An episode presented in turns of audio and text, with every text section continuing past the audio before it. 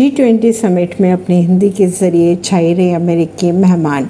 D hostel और rickshaw वालों से सीखी हिंदी भाषा।